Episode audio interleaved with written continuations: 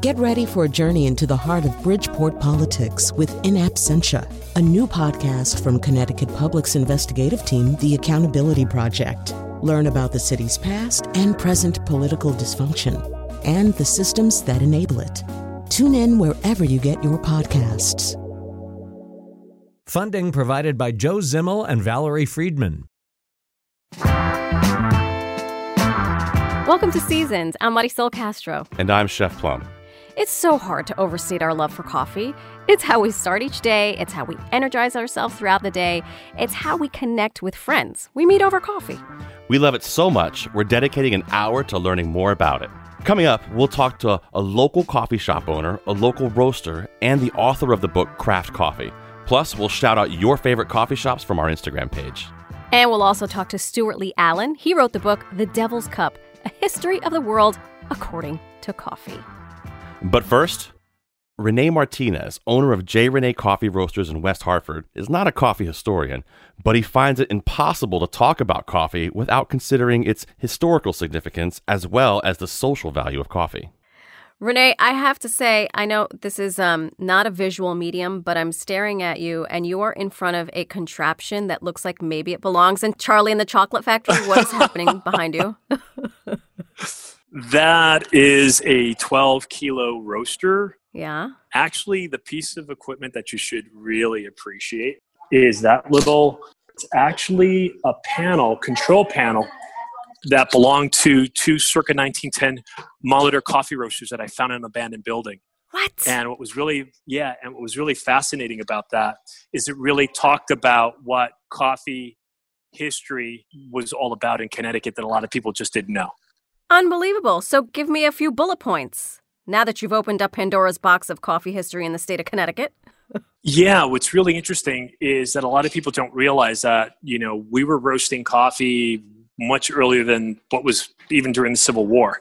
And even though the West Coast gets a lot of credit for the resurgence of coffee when it comes to what we consider this third wave of coffee, meaning coffee as an artisanal food source, you can't look at that without looking at the history behind it. And I always tell people that in order to understand present-day perspectives, you need to also look at your history. Sure. Because to understand where you are now, everything evolves. Right. So I tell a lot of those who are young into coffee, don't just focus on the new equipment and a lot of the new ways of doing things, but look at the social value and what coffee meant to so many people 100 years ago. Mm-hmm. You will be shocked at what you will find, the similarities that you will find, as well as what are its contrasts. So then to that point, what did coffee mean for communities back then versus what coffee means to communities now? Is there a huge disparity or have we evolved?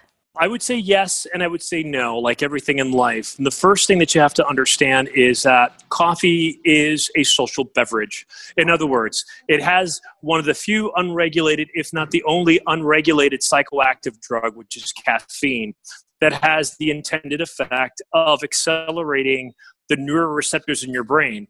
There's a natural reason why you drink coffee in the morning and not at night. It alerts you. You process information a lot quicker. There's a natural reason why you don't historically drink wine in the morning. You do it during the evening because it slows that down. So the social value of coffee, I think, has always existed, and the importance, which is why there are many even different movements that people attribute coffee as an important vehicle for social change, revolutions and things like that. What I see that is different is that we have mass marketed the psychoactive effect. And we just talk about the caffeine as if that is the most important thing. And to me, caffeine is just one aspect of coffee. To me, when I think about our business or our business model, we created a coffee shop and we called it an artisanal coffee gathering place, mm-hmm. meaning it's a venue for social engagement. More than ever, and I bring this up because we never offered Wi-Fi in our shop. That's blasphemy. I know. Oh my gosh, I couldn't imagine a teenager right now going to a coffee shop and not knowing what the Wi-Fi is. Absolutely. And what I realized is one of the biggest reasons, and it's just a perception and it's just our ethos, but what I realized is it just was no different than, and you can recall, it's like feeling driving, taking the subway mm-hmm. and sitting next to someone and acting as if they don't exist. Right. I did not want that. Social engagement is so important in our culture. And in my family, it's even loud and it's boisterous and it's very emotional. Mm-hmm. So that was the environment that I wanted to create. By taking away that distraction, more people were engaged. And what I'm realizing now during this global health crisis is, what are we missing? Social engagement. Sure. We realize that a virtual world is not a world that makes us comfortable as human beings. It's a part of it, and a very important one. And I embrace all the technology in the world, but I also embrace humanity.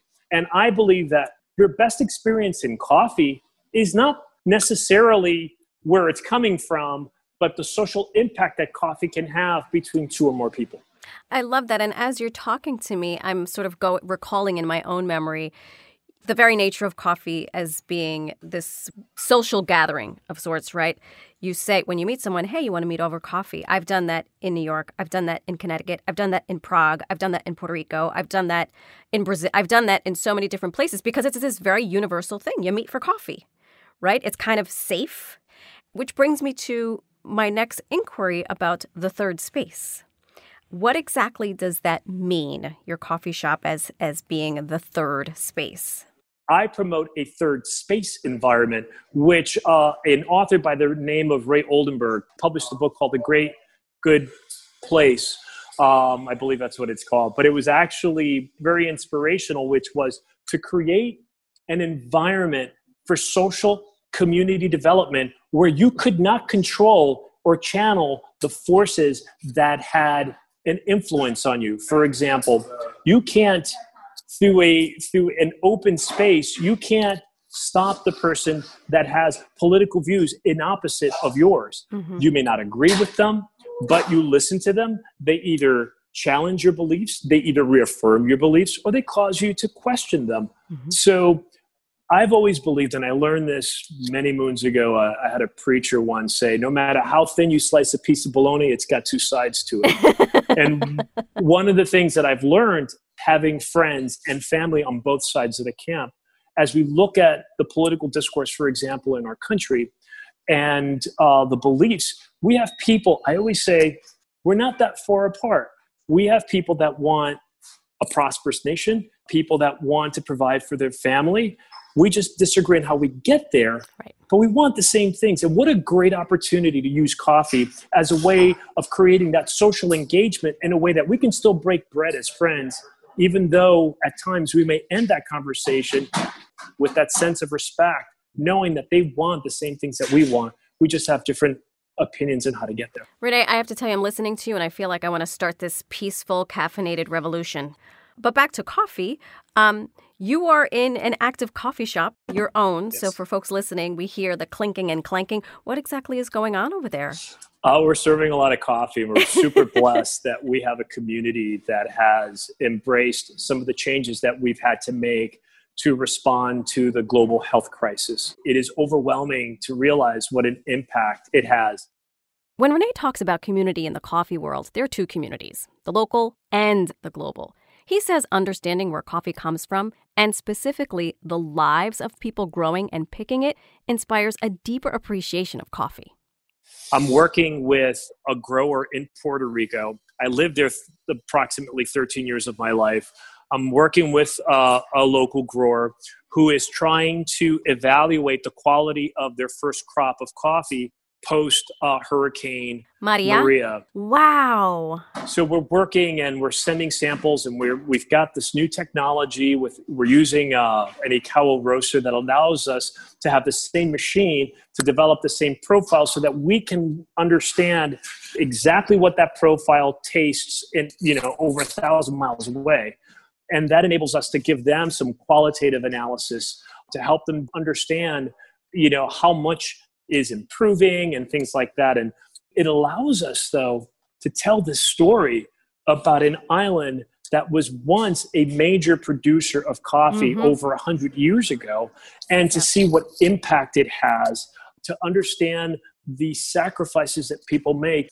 I've been blessed to travel to Central South America. When it comes to countries in Africa, from Rwanda, Congo, Burundi, Kenya, Ethiopia, in Asia, from Indonesia to China, India, when you look at coffee in all these different countries, there's so much that resonates. And the one thing that resonates the most, how labor intensive this coffee is to produce. Mm-hmm. And those most affected are those most underrepresented, which are farmers. Mm. I get very sensitive when we market coffee so much that we really fail to realize when I say, when you create a community program, when you create a social program, be very mindful of what the outcomes are, because how much of that eventually translates to a better lifestyle to our farmers. Sure. And the reality is, with all our fair trade, with all our organic, everything that we impose and the misunderstandings of all of that, at the end of the day, how much of an impact, how much are we improving the quality of life for people that labor so hard for so many years, and all you have to do is look at their hands. Mm-hmm. All you have to see are the frown lines. The frown lines of being baked in the sun, because it is not as glorious as it is when you're growing grapes in wine. You know, coffee tends to be a lot harder than that. And for those who've picked coffee, and I've done it for just a few hours, it's amazing. And there's so much that needs to be told that has yet not been shared with respect to the sacrifices that they make to produce the quality cups that we enjoy. Full disclosure, I do have a soft spot for René. He's from the Bronx, like me. He's Puerto Rican, also like me. And he's found a way through his roast called Victus to give back. Victus Coffee even sponsored a Rwandan cycling team. I started cycling late in my years. I always a competitive nature, and I was training for some races, and I was watching, it was a documentary called Rising from the Ashes, how Rwanda created its national cycling team post-genocide. I was bawling, and I just came up with this idea, of what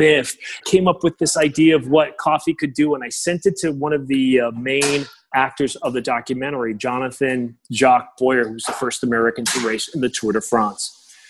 I never thought he'd respond to it. He says, I read your email, loved it, you should talk to my wife. And from there came this idea that for 2 years approximately, the Rwanda national team rode with this Victus wristband. And it was a testament of how a small little coffee shop was like a David in a valley of Goliath. And the whole goal of Victus was to create a coffee program that took a portion of the proceeds to help organizations that promote wellness, advocacy, and community through endurance sports. But that changed. We no longer consider it as endurance sports, but we consider everyone has the athlete inside them. And we want to be more inclusive than exclusive. We're blessed to have a team. And I want to make clear, there's a lady by the name of Ann Mercer who does an amazing job to help navigate all the different ways that Victus tries to say, you know what, we'd love to be a part of that. And that, along with a lot of like our involvement with Food Share, does that same purpose, which is to give back. So I'm curious, when you walk into a coffee shop, yours or someone else's, what are you ordering? It doesn't really matter to me. What? And I'll explain. I'm a Q grader, which is the equivalent of a coffee sommelier. I've been a roaster instructor. I've been a lab inspector. I was one of the first to certify lab in Nairobi, Kenya. I've been a competitor. I've competed on a national circuit. I've been a committee member for the SCA. And the reason why I bring all of that up, and I say this humbly, the reason why I bring all that up is because when people ask that question, I can only think of an experience when I was in Colombia and I brought an assistant with me who worked at the shop, very gifted individual. And he said, this gentleman came who was the gentleman who was transporting us to the different locations.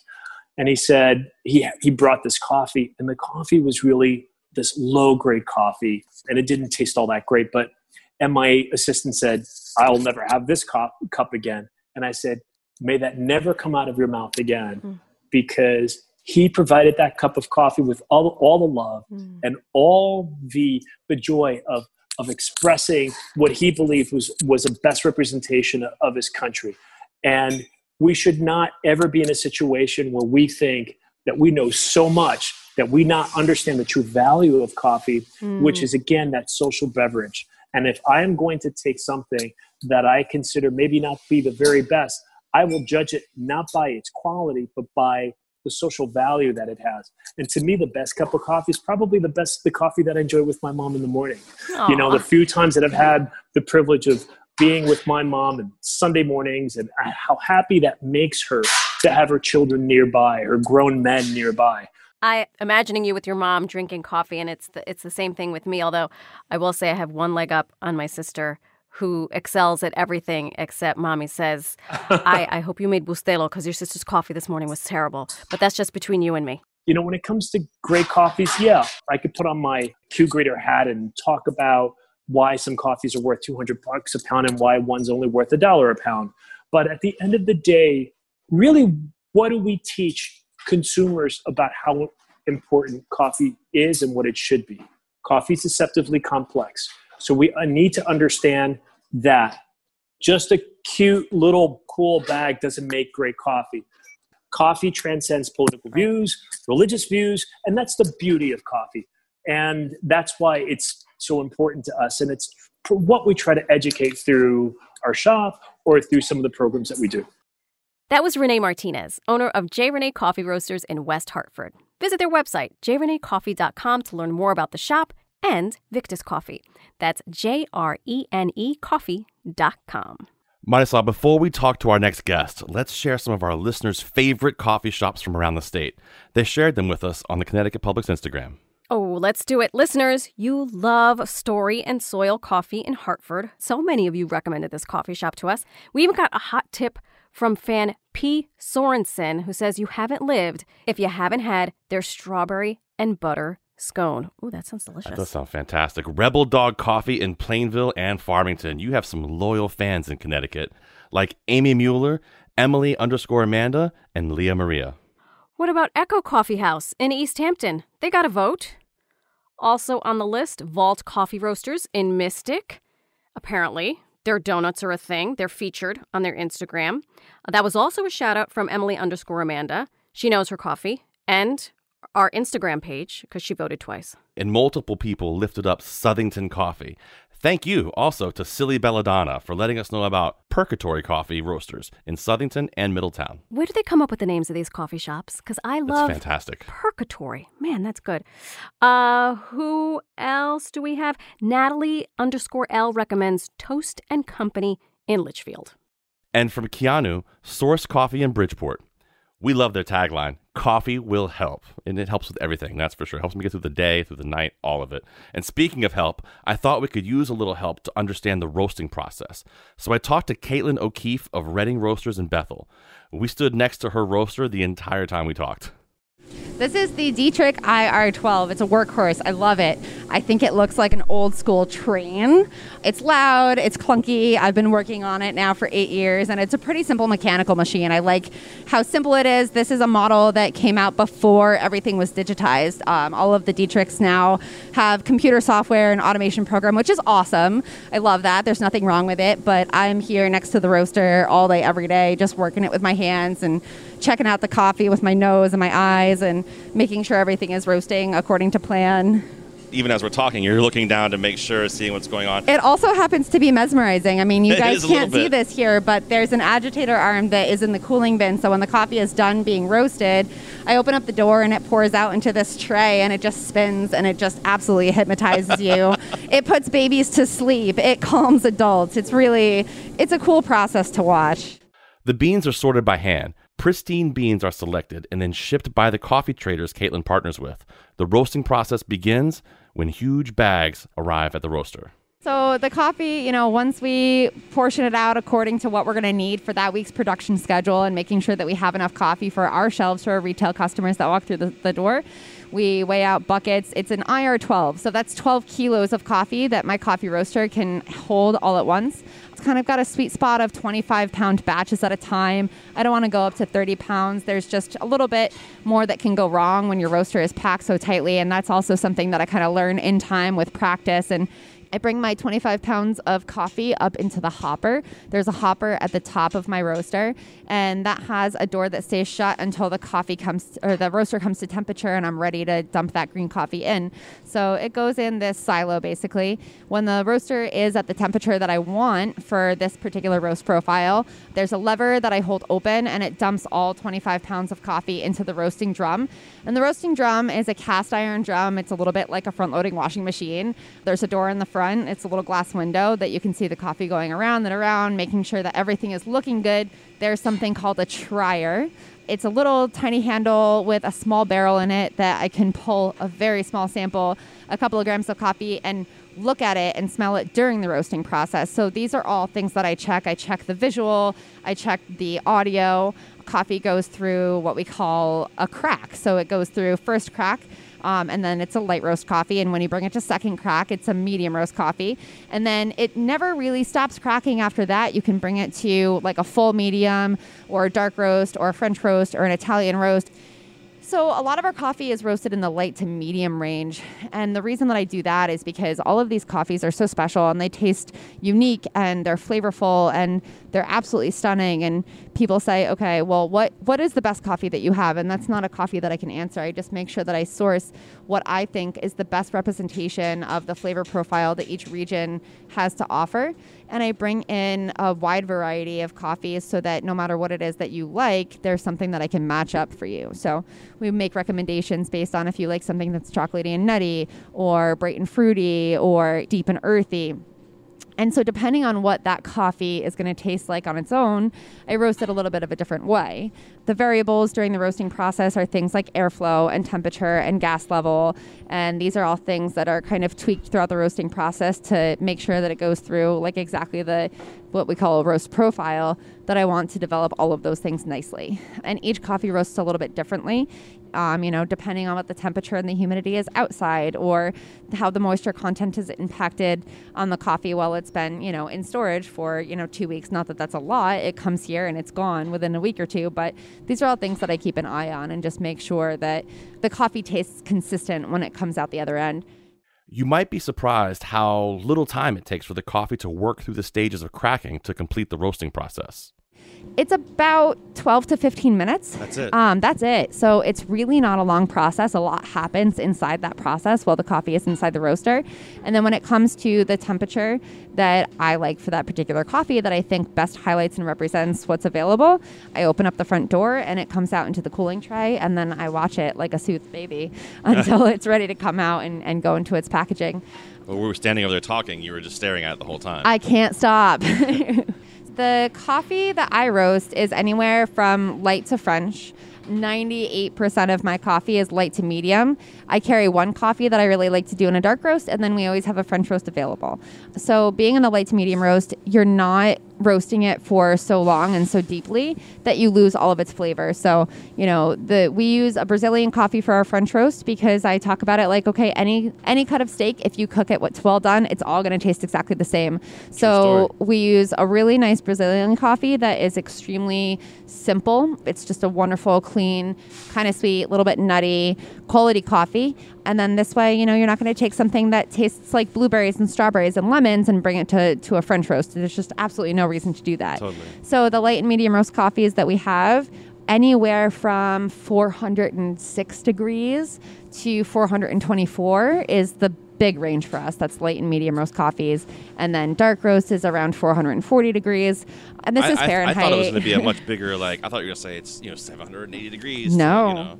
So there's such a small window. That's why this is such a precise and delicate process, because you can roast a coffee to 416 degrees and then, you know, try it another time at 418 degrees and find that you don't like what that does to the coffee at all. There's such an accelerated process. Once the coffee reaches 380 degrees, it becomes exothermic. So it really takes off and it just kind of catalyzes itself. And once that starts to happen, the roast profile, it's impacted so rapidly, so there's really no room for error. It's very easy to mess up the process when you're roasting coffee, especially at that point. So you really need to be mindful and attentive, and you need to listen to, you know, how rapidly it's cracking. You know, it pops. It sounds like popcorn. It's very, very loud. You need to make sure that visually it looks to be about the level of roast that you are expecting it to be, and just really keep a close eye on it. Big thanks to Kaitlyn O'Keefe, the owner of Redding Roasters in Bethel, for that roasting lesson. Later in the show, a conversation with Stuart Lee Allen, author of The Devil's Cup. Stuart traveled the world drinking and researching coffee. He'll talk about how coffee changed history. Up next, author Jessica Easto shares tips for how to brew craft coffee at home. I'm Marisol Castro. And I'm Chef Plum. You're listening to Seasoned. We'll be right back.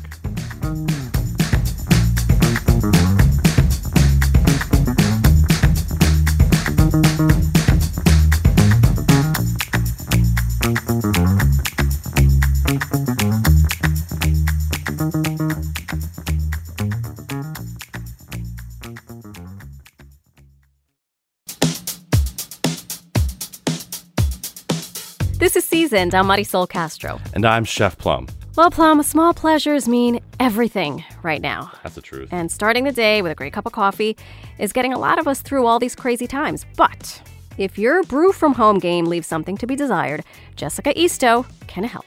Her book, Craft Coffee, a Manual, Brewing a Better Cup at Home, really is a manual.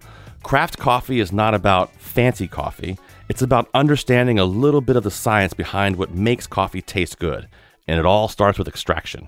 There's tons of different molecules that contribute to coffee flavor and aroma. Scientists don't actually know all the ins and outs of it right now still. They're working on it. But these molecules dissolve at different rates. So when I say extraction, that means the water's like going into the coffee particles and then taking out the flavor molecules. And that's what ends up in our cup. There's a bunch of different ones, and they don't dissolve at the same time.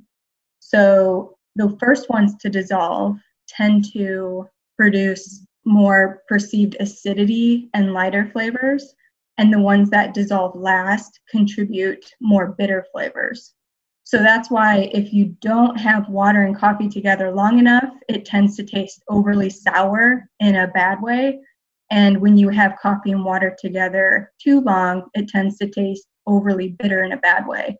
But when you sort of achieve the perfect balance of all of them, of sweet, bitter, and the acidity, it tastes magical. It's sort of this alchemy, and it seems like it shouldn't be that complicated, but there's a lot of things that go into it. And you don't really need to know everything to make a good cup of coffee. I would say the main things that contribute to making a good cup is how much coffee you're using, which is called the dose, and the ratio of coffee and water that you're using, and then the time it takes you to brew. And all of those things are sort of mishmashed together and how they affect each other. I was hearing, okay, water, dose, time, and that brought me all the way back to like calculus and chemistry, and now I'm traumatized. I'm just super excited that now I can put alchemist on my resume, Marisol. That's fantastic. You're an alchemist. Yeah. I do wonder, Jessica, what does this mean? How do you create that balance? Is there some sort of Goldilocks effect? You know, how are we doing this at home? Because truth be told, I don't measure anything. I have the little espresso maker. You should all sleep well. I no longer use the sock approach that my mother taught me that you do with your Puerto Rican coffee. But I have the tiny little espresso maker, and there's a little screw, and I put the water up to that screw, and then I just eyeball how much coffee I actually put in. And then when it sounds like it's really bubbling over, I take it off the heat and I throw it in. But clearly, that is not the scientific way to do it. Well, so I always like to say, if you're ending up with results that you really love, then you don't really need to go into all of this. But if you want to... Hallelujah. But if you want to level up your game, measuring is a way for you to be able to know exactly what you're doing and how to change things if you don't like your result. So we could talk about dose first. Because sure. That's sort of like, how much coffee do I use? And in the book, I say, like, if you just want to use scoops and put it in there with the water, that's fine, because we don't need a ton of extra stress in our lives. But if you want the ability to be able to tweak your recipe to be more towards your preference, then most coffee professionals recommend measuring your coffee and specifically measuring it by weight.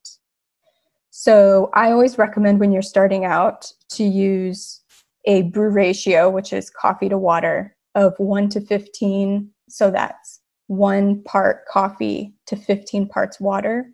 And that'll get you in the general area of what, at least in the United States, people's preferences are. Hey, I want to hear a little bit too before we get you out of here. I want to hear a little bit about some of your preferred methods of making coffee, because there's so many different ways to make coffee at home out there. So right now we're doing a pour over device called a bee house, which is just a type of cone dripper. There's lots of different cone drippers out there. But I always recommend to people if they're starting out making handmade coffee to get a French press because it's super easy. You don't need special equipment and it makes really good coffee. It's basically what happens inside of a machine. It's just that you're controlling how hot the water is and how slowly or quickly you pour the water over it. And talk about filters for a second, because I know that sometimes, you know, in food, if I'm using parchment paper, things like that, it can affect flavors. Can filters, the type of paper, how it's made, how you use it, can that affect the flavor of the coffee? Yeah, it can. Paper filters, most coffee professionals recommend that you just rinse them with hot water before you start brewing so that the paper flavor doesn't end up in your coffee. And if anyone doesn't believe me, they should try that and then taste that water and see what that tastes like. Ew. Paper tea. Yes. I don't want that. Jessica, before we go, what is your favorite coffee and your preferred method for making your favorite coffee? I don't have one favorite coffee. I like tasting as many different roasters and kinds that I can, but I do prefer to try to find a craft roaster who roasts ethically and sort of uses modern roasting techniques that emphasize what I call the coffee character as opposed to the roast character of a bean. So I like to taste all those fruity and floral or chocolatey or nutty flavors that come from whatever's inside the bean itself.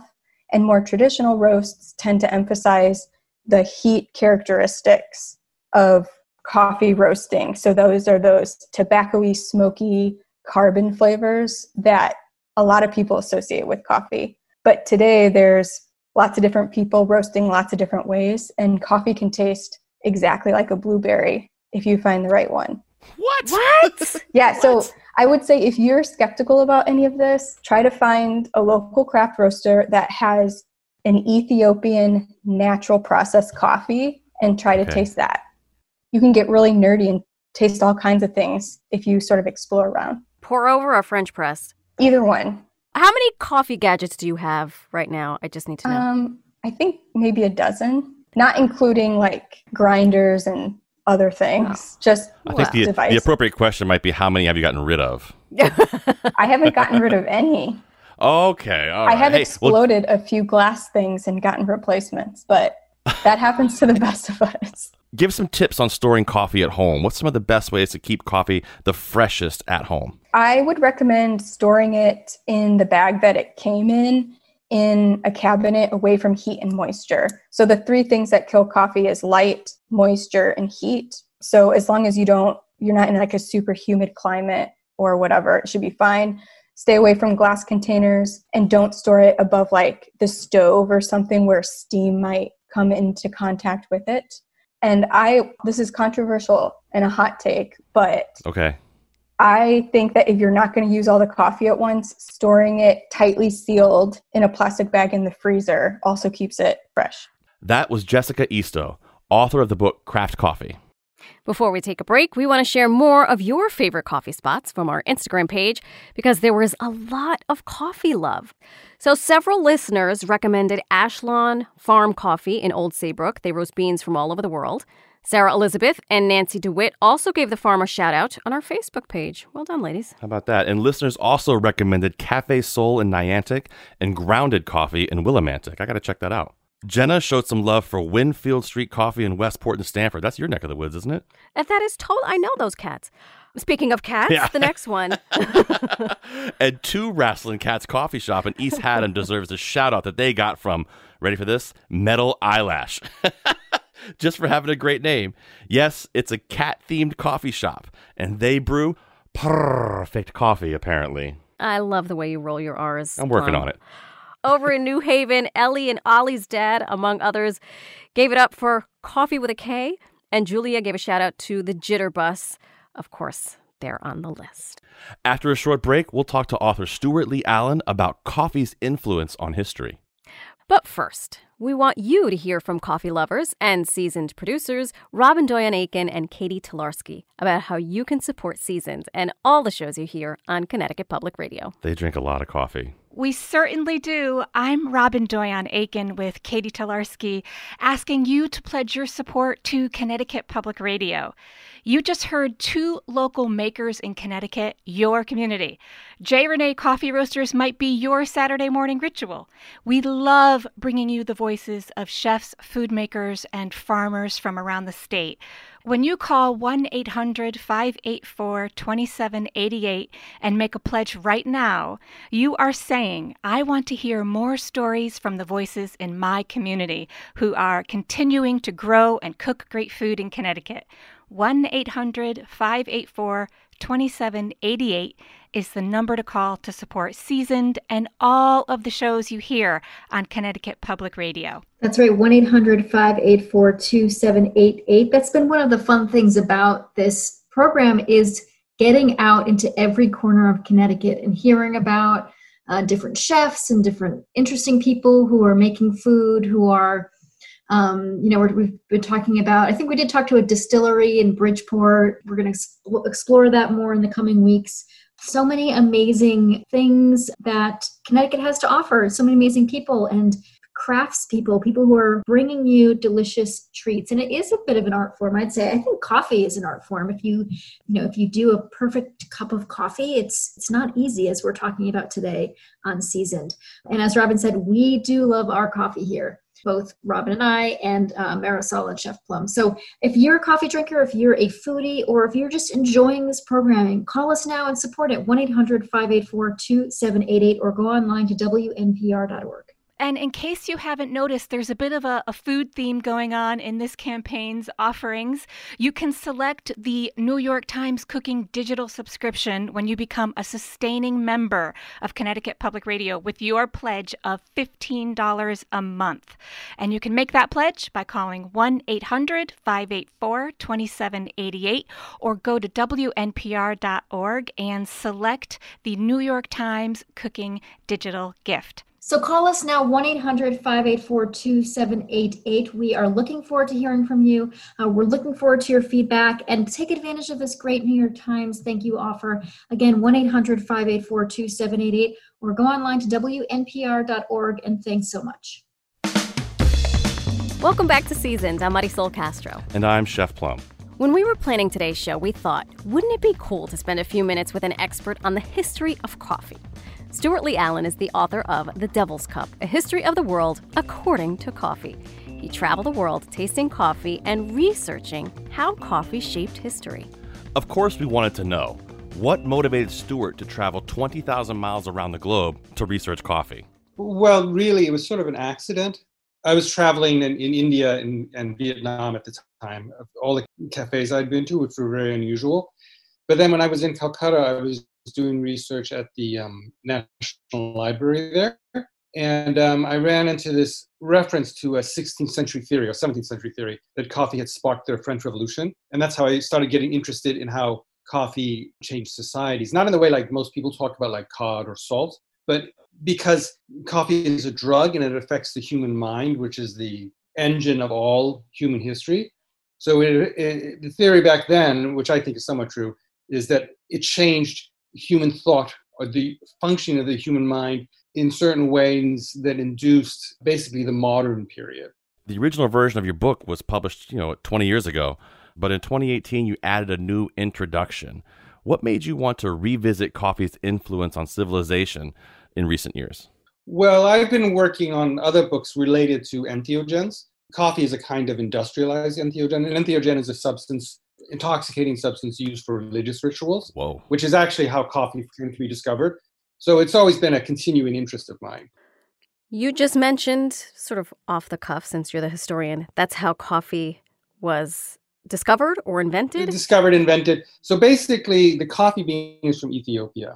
And then it transferred to Yemen, which is just across the Red Sea. In Yemen, it became more like the drink we know. But in Ethiopia back then, it was slightly different. But in both places, it had religious manifestations. So like in Ethiopia, there is still a group called the Barizal cult, Borizar cult, I should say, that uses coffee beans in their religious rituals. And the classic story of how coffee came to be discovered as a drink was there was a Sufi mystic walking in the fields, and he saw a goat's herd with a bunch of goats. And the goats were frolicking and running around and going crazy.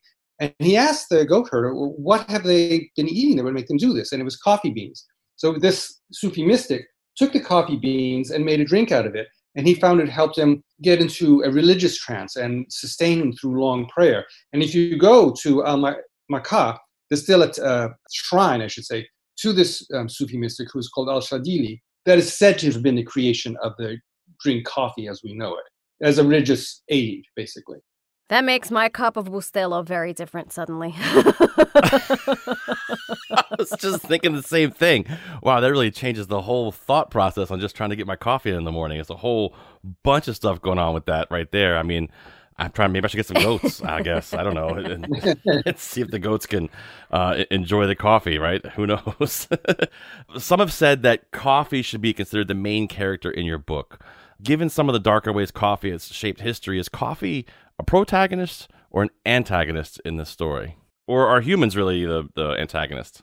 In my book, it's both. One of the patterns that grabbed me as I did the research and traveled around the world looking at it was how coffee played a key role in instigating certain aspects of modern civilization, particularly the industrialized revolution, which in many ways was positive, but in many ways is negative. But at a certain point, especially in the US, it seemed to me, we became so caffeinated. We developed certain characteristics related to coffee poisoning or caffeine poisoning, where you become hyperactive and have problems concentrating for any length of time on any subject. Those are like clinical symptoms to drinking too much caffeine or coffee. So it's both in my book. I didn't really get into so much the environmental aspects. I think I touched on it briefly, but it has had huge environmental aspects, of course. We wondered about other examples where coffee had a hand in revolutions or significant historical events. The belief, I forget the name of the historian offhand, he's quite well known at one period. He actually broke down the 3 periods of the French Revolution by the types of coffee that were available in Paris at the time. Like there was I believe it was a South American dark roast towards the more violent end of it. And he had a very specific theory of it.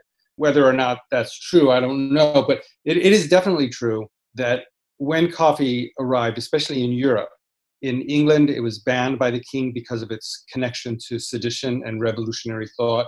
And the same was true in France. And it was banned also in Turkey by the Sultan there, the leader, the vizier, I believe, because he believed that people sitting around in coffee shops were fomenting revolution against them. So he actually put a death penalty on the use of it. And apparently Britain was the first place coffee really came to Europe. And the coffee there was just like completely weird. They didn't even know what to do with it. They put mustard in it and just awful. Yeah. And they used it as a laxative also. I won't go into the details. The early American coffee really became cemented as the American drink in the American Revolution, it is said, because of the revolution on tea, and there was the taxing, and then it became un-American to drink tea, and everyone switched to coffee. This is the theory. I mean, people dispute these things. It's hard to really say what the truth is. But certainly at that point, we switched from tea as a predominant stimulant to coffee. At a certain point, Stuart set out to find the best cup of coffee in the United States. He drove through New Jersey, Pennsylvania, along the Appalachian Mountains, through Virginia, Kentucky, Tennessee. I found what I considered to be the best cup of American coffee, which is a specific form of coffee, which some people might not like, but it's sat in a pot for a while. It's become really thick and somewhat bitter. And I found it in a place called Adrian, Texas, which was, we traveled around on Route 66 all the way across the country. And this was like a semi-abandoned town. And just with one cafe, as I recall, one restaurant, one anything really, was completely abandoned. And the coffee there was, to me, the quintessential American cup, which was sort of almost woolly, kind of thick kind of brew. and you would need a fair amount of milk in it to soften it up. But it was, I thought it was delicious. I like American style coffee as well as all the others. So that to me was the quintessential American cup. Stuart, what is your favorite coffee? Are you changing it up every few weeks to try new stuff, or do you have your steady Eddie? I change it up all the time. I often use Cafe Grumpy coffee because I think they're the best. But I do change it up all the time. In terms of blends or types of coffee, I generally prefer Mocha Java because it reminds me of Yemen, I think.